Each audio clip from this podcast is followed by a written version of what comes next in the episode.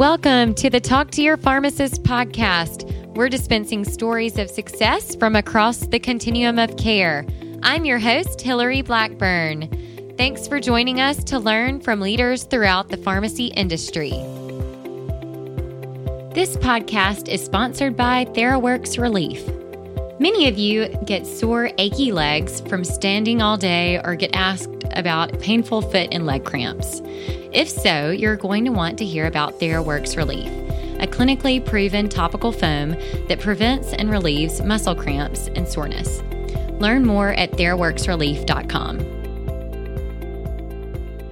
All right, so today we have a special guest on the Talk to Your Pharmacist podcast. Our guest, David Pope, is currently the Chief of Innovation and co founder of Strand Clinical Technologies, a rapidly growing suite of technology that bridges clinical pharmacy with the retail landscape. Strand's technology, including the Strand Intervention Platform, is used by clinical pharmacists across the country to combat chronic disease by providing intervention strategies and revolutionizing healthcare communication between providers. Additionally, the Strand platform is the first technology in the country to produce the pharmacist e care plan, an ONC backed clinical document designed to bring clinical pharmacist resources more readily into the healthcare landscape. Dr. Pope also consults for a variety of healthcare organizations, including the U.S. Center for Disease Control on medical informatics, tobacco cessation strategies, chronic care management, and more. His company Strand was recently commended by the White House for leading Zika response efforts through community pharmacists. Dr. Pope is also the chairman of the board of the Strand Foundation, a charitable arm aimed at improving health disparities across the globe. His business, Strand, was recently named in the University of Georgia top 100 most rapidly growing businesses in America that are graduate owned. David, welcome to the Talk to Your Pharmacist podcast. Hey, thanks for having me today, Hillary. Well, thanks for joining us. And now that our listeners have heard a little bit about your background, maybe you can fill in any gaps from that intro or share a little bit about your personal life so we can know where you where you're calling in from in the world. It sounds good. So I am from uh, Augusta, Georgia. Uh, we have a small golf tournament here every single year. Uh, may have heard of it.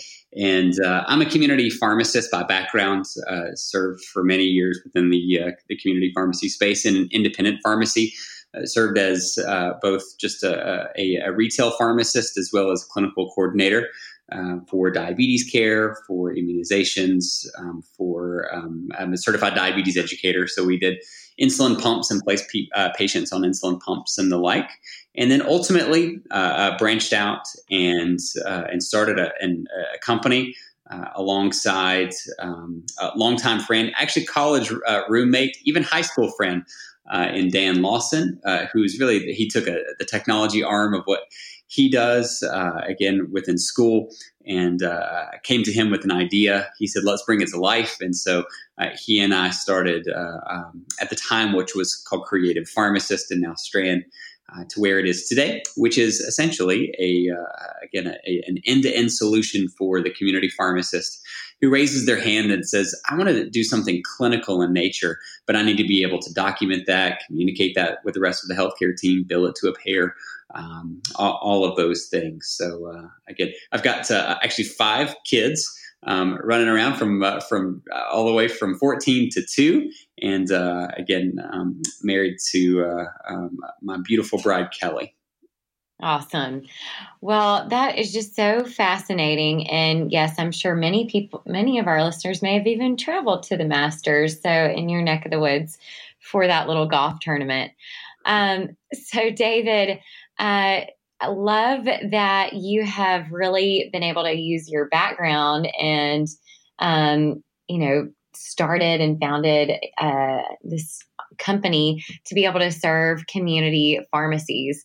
Um, so, you know, maybe let's, I gave a little bit of intro about Strand, um, but maybe you could share a little bit more about, you know, how, how you decided to do that and, and um, maybe what some of the challenges that you saw that community pharmacies were facing and how you've you know what some of those uh, specific solutions or examples of, of how pharmacies are using it? Well, that's a great question. So, you know, uh, much of Strand has actually been born out of frustration or problems that uh, that I've seen or we've seen uh, personally. Again, as our team or um, who uh, who works alongside uh, pharmacies on a day to day basis uh, see. And so much of that started for me personally as I was documenting clinical uh, services, enhanced services such as diabetes education um, uh, via paper. And ultimately, you know, my job was to not just document, which was kind of uh, uh time consuming, uh, that's for sure. Uh, as I would write everything down um, in that regards, I would then have to communicate that to the rest of the healthcare team. And I was doing that via fax, which was really frustrating to me because, first of all, it took me a lot of time to do it. And second of all, I knew what was happening on the other end of the line. I, it was a requirement that I send the data, but I also recognized that it wasn't very usable. Again, I could just imagine that the busyness of uh, of life within the farm, excuse me, within the physician's practice.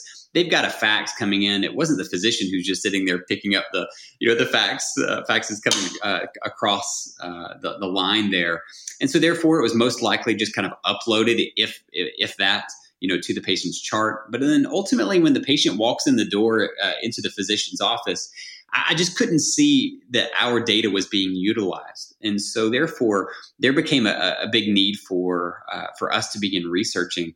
So what would what would it look like if you had a pharmacist derived and, and built um, and focused uh, electronic health record that could essentially be a bolt on to the pharmacy management system uh, within my own workflow that I could then, after documentation, that I could communicate that with the rest of the healthcare team and have it absorbed into the electronic health record.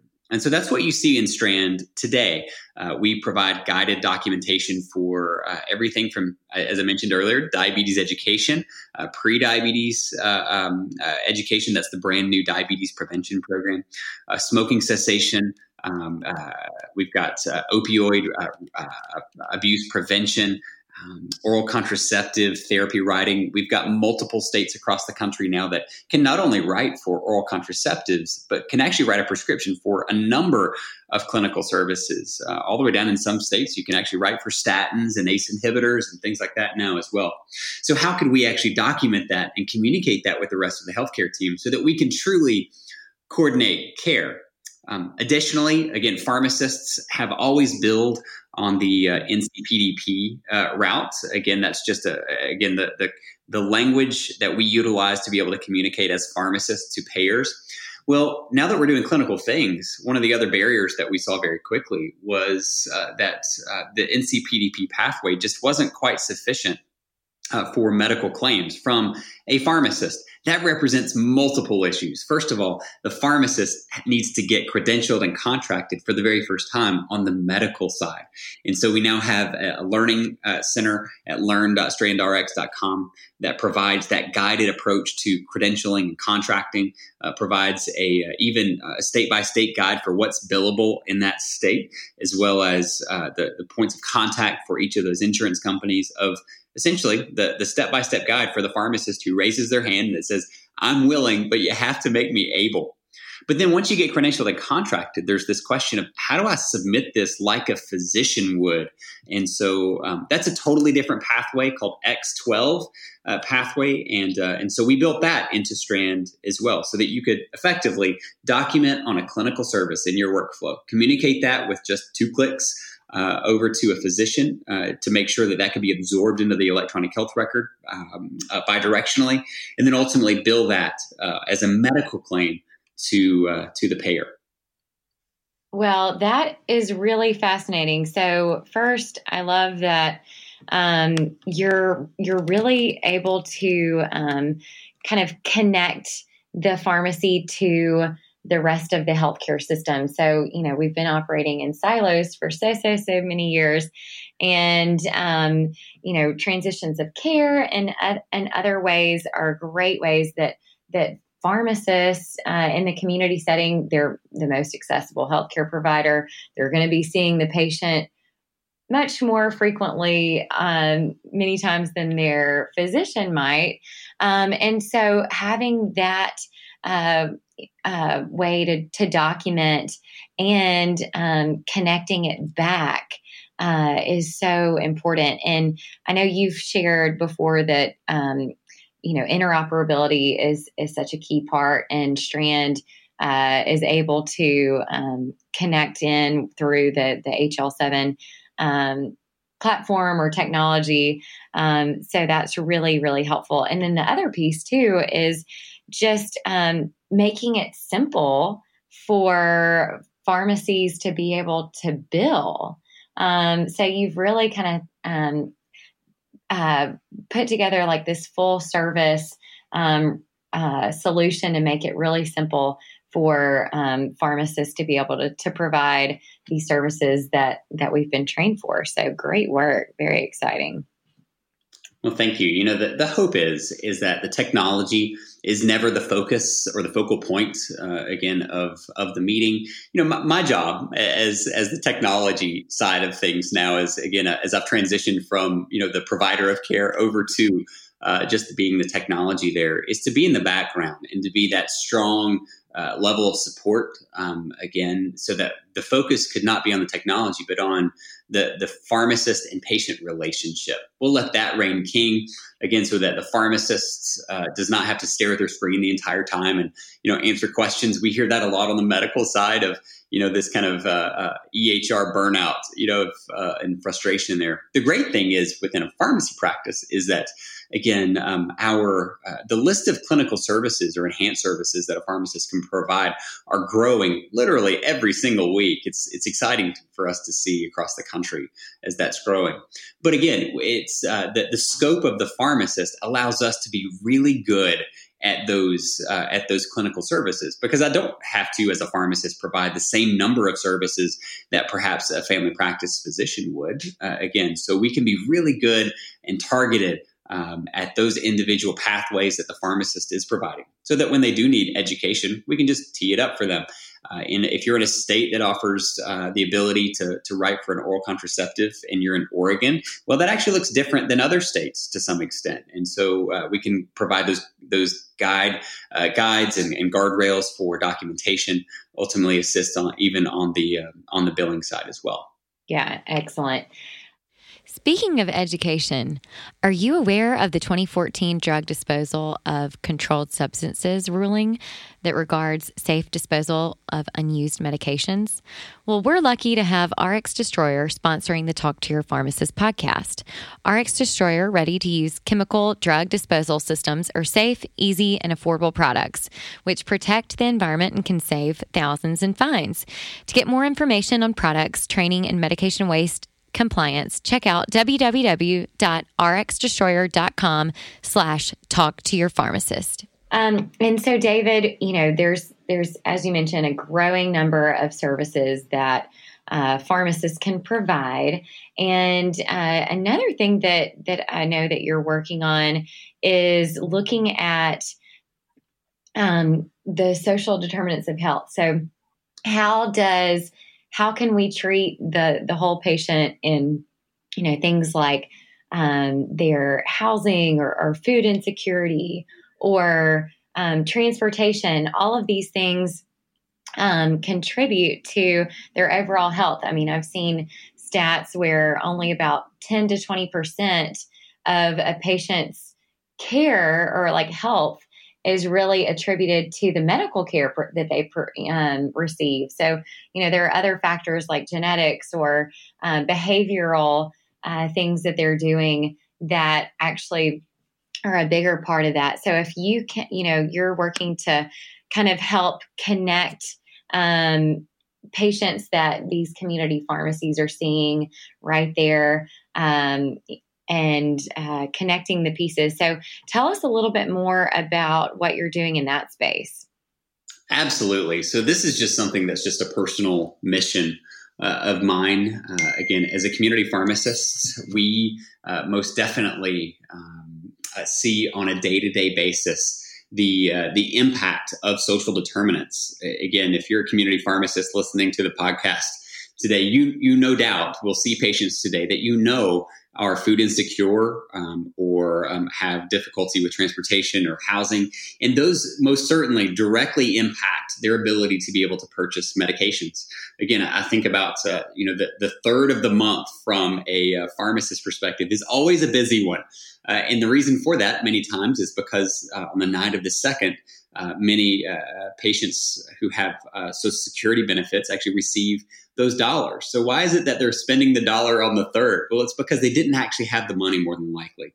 And so, food insecurity has been a big focus of mine, um, as well as our teams.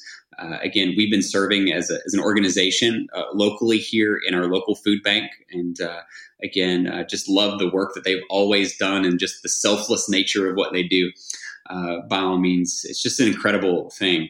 Uh, here in um, in our area, we have a, a, local food bank that serves 42 counties over two states. It's just unbelievable, just the, uh, the, the the reach that they have, and also just the task. I, I just can't begin to wrap my mind around how they do those things. And so, one of the things here at Strand is uh, that, that we've attempted to do is to say, what could be our role in assisting with food insecurity. There, there are many other social determinants that we can tackle.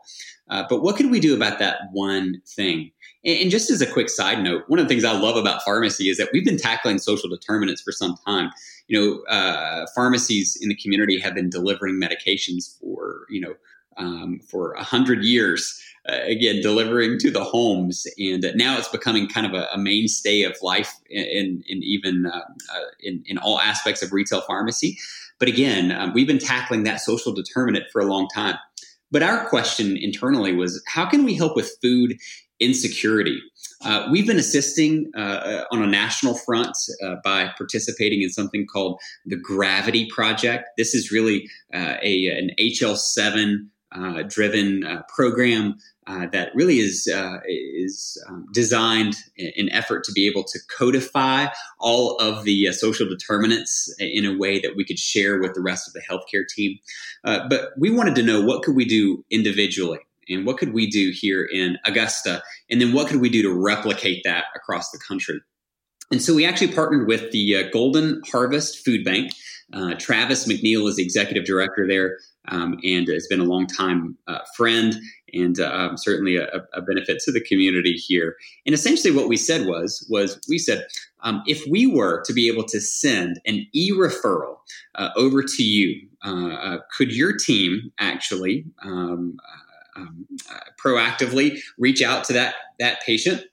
And uh, ultimately get them food. And they said, "Oh man, this is actually something that we would love to do. This is something that's been in our strategic uh, process." Uh, of what we've wanted to do for the last several years, but we simply didn't have that community resource that could screen for food insecurity. And we thought, man, uh, what a great opportunity for pharmacists because our pharmacists know already so many of their patients without even a screening needed of who might need um, uh, food um, from a security standpoint. And so, therefore, um, uh, we set up a pilot program where um, we went to a local pharmacy that's Barney's Pharmacy in Augusta, Georgia. Uh, uh, Barney's Pharmacy is well known across the country as being one of the leading clinical uh, uh, pharmacies uh, across the country there, and it's just located in our, in our neck of the woods. There, uh, Barry Bryant uh, is the owner and very forward thinking. But also say we went to them and they were overjoyed to be able to assist. So what they did is that they offered the food insecurity. Uh, it's called the Food Hunger Vital Sign. Um, it's a two question uh, um, questionnaire that essentially just helps to initially determine whether there may be uh, some uh, some food need there. So we took ten patients through, and uh, again, of course, the pharmacy. Whenever we uh, we talked to the pharmacy, the first thing they said was was how many do you need? Because we know who they are, but I'll do your questionnaire anyways, just to suffice. So uh, all to say that the pharmacy was just overjoyed at that. Uh, but uh, so they actually engaged patients. They screened them. They took 10 patients through. Um, out of those 10 patients, um, six of them uh, had never received even, uh, for example, Medicaid benefits or um, or um, uh, SNAP benefits, also called food stamps in some areas. And so, uh, again, this was reaching evidently a group of patients who said, you know, I'm I, I don't know where my food is going to be um, on a weekly basis, but I haven't been willing to ask someone about it. But when someone asked them, they were willing to say, Yeah, you know what? You're right. I do struggle in this area. So ultimately, they documented this in Strand. They communicated that through the pharmacist e care plan over to um, the food bank. Food bank received that and then created a disease state specific box for them, and then allowed them to either come and pick up that box, or just in case they also had some uh, some transportation issues, they also uh, delivered those to the pharmacy. Uh, the pharmacy, by the way, at Barney's, they decided to take it the next step. And they decided to have a wellness uh, day uh, on the days that those uh, that those food boxes would arrive, so that at the same time they picked up the food box, that they could actually get screened for uh, blood pressure um, and and other uh, screenings there. Additionally, the food bank said. We've got some other things we'd like to bring to the table uh, as a community based organization. We said, Great, what's that? And they said, we'd like to add two additional steps here. We'd like to uh, certainly provide the emergency box today, and we, uh, but we know that that's not sustainable. So we'd like to get them connected with our SNAP benefits coordinator for the state of Georgia. Uh, again, just uh, to as a as a next step, still not long term sustainable, but gets them food uh, from a SNAP benefits perspective. And then ultimately, we would like to connect them with um, a jobs training center, which offers free um, uh, training for uh, uh, for people to be able to um, to learn a new trade, a new skill, uh, to to get their uh, resume cleaned up and everything in between, and then ultimately get back on their feet again. And so we're seeing some amazing results with that today. And uh, now we've got pharmacies across the country who are engaging their food banks using this same model to replicate. That is truly amazing, David. Such great work and um, just really making a difference in the communities um, where you know everyone is, working together and collaborating. So love to see examples of that, and I can't wait to see that scale and grow across the country because it is much needed. Um, so, David, what are some of the things that excite you about the future of pharmacy? Mm. Well, that's a great question. So, uh, you know, for so long, whether it would be my uh, as I was training at the University of Georgia uh, in pharmacy school, or even thereafter, we always said that you know enhanced services for pharmacy was was coming quickly. Um, but what we saw was also is that while pharmacists were being trained in the right way, that uh, again that in pockets that we were seeing some adoption of to some extent.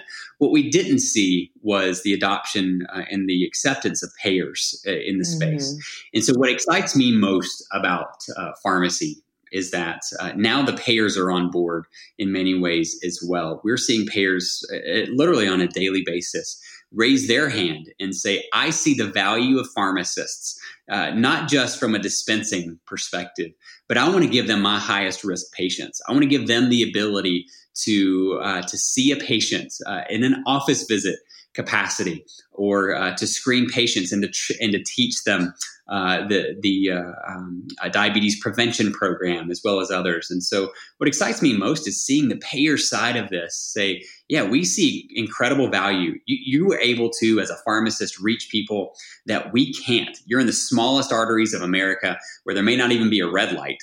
Uh, but again, many times there's a pharmacy, and you're seeing your patients um, you know, in some uh, some reports we'll say over 20 times, even others even 30 times a year. Yet our um, our, our, physicians see them three to four times. Uh, again, not to assert the authority of the physician in any way, but that pharmacist is being seen by the payer now as the strong offensive coordinator of care, where the physician is absolutely engaging with them. Uh, again, and the and the pharmacist is then enacting the plan is uh, uh, is providing feedback to the physician, uh, is providing uh, care coordination amongst other healthcare providers, and the payers are now willing to say, "I get it. I want you to be a part of the in-network process of, uh, of our of our payer um, of our relationship here." So uh, we're seeing pharmacists now say, as a pharmacist, by the way, not as a pharmacy, the majority of the time, the pharmacist is now an in-network provider of care uh, for um, uh, for medical services. Uh, again, the dispensing, uh, albeit highly important, and uh, I pray it never goes away. by all means, that's the lifeblood of, of our profession, by all means. But uh, what, a great opportunity for us to be able to show the power and the impact of the pharmacist in many ways, from care coordination to direct patient care, and communicating that with the rest of the healthcare team along. Absolutely, that's definitely been a, a limiter. Uh, and getting getting paid for um, pharmacist services, so it's good to see that that payers and others are definitely seeing the value that that we're bringing. So, David, as our final question, what is some advice that you would tell your younger self or others, other pharmacists out there who are just getting started in their career? Mm. Gosh, what a great question! What a thought-provoking uh, question. You know, for me, um, I, I, was blessed with um, being surrounded by just uh, incredible uh, uh, pharmacists who helped to guide uh, my path. Again, helped me to to be able to to see outside the four walls of the pharmacy and to be able to uh, to chase some dreams by all means. And so. Um, you know, the advice that I would tell my younger self probably is that you don't know everything.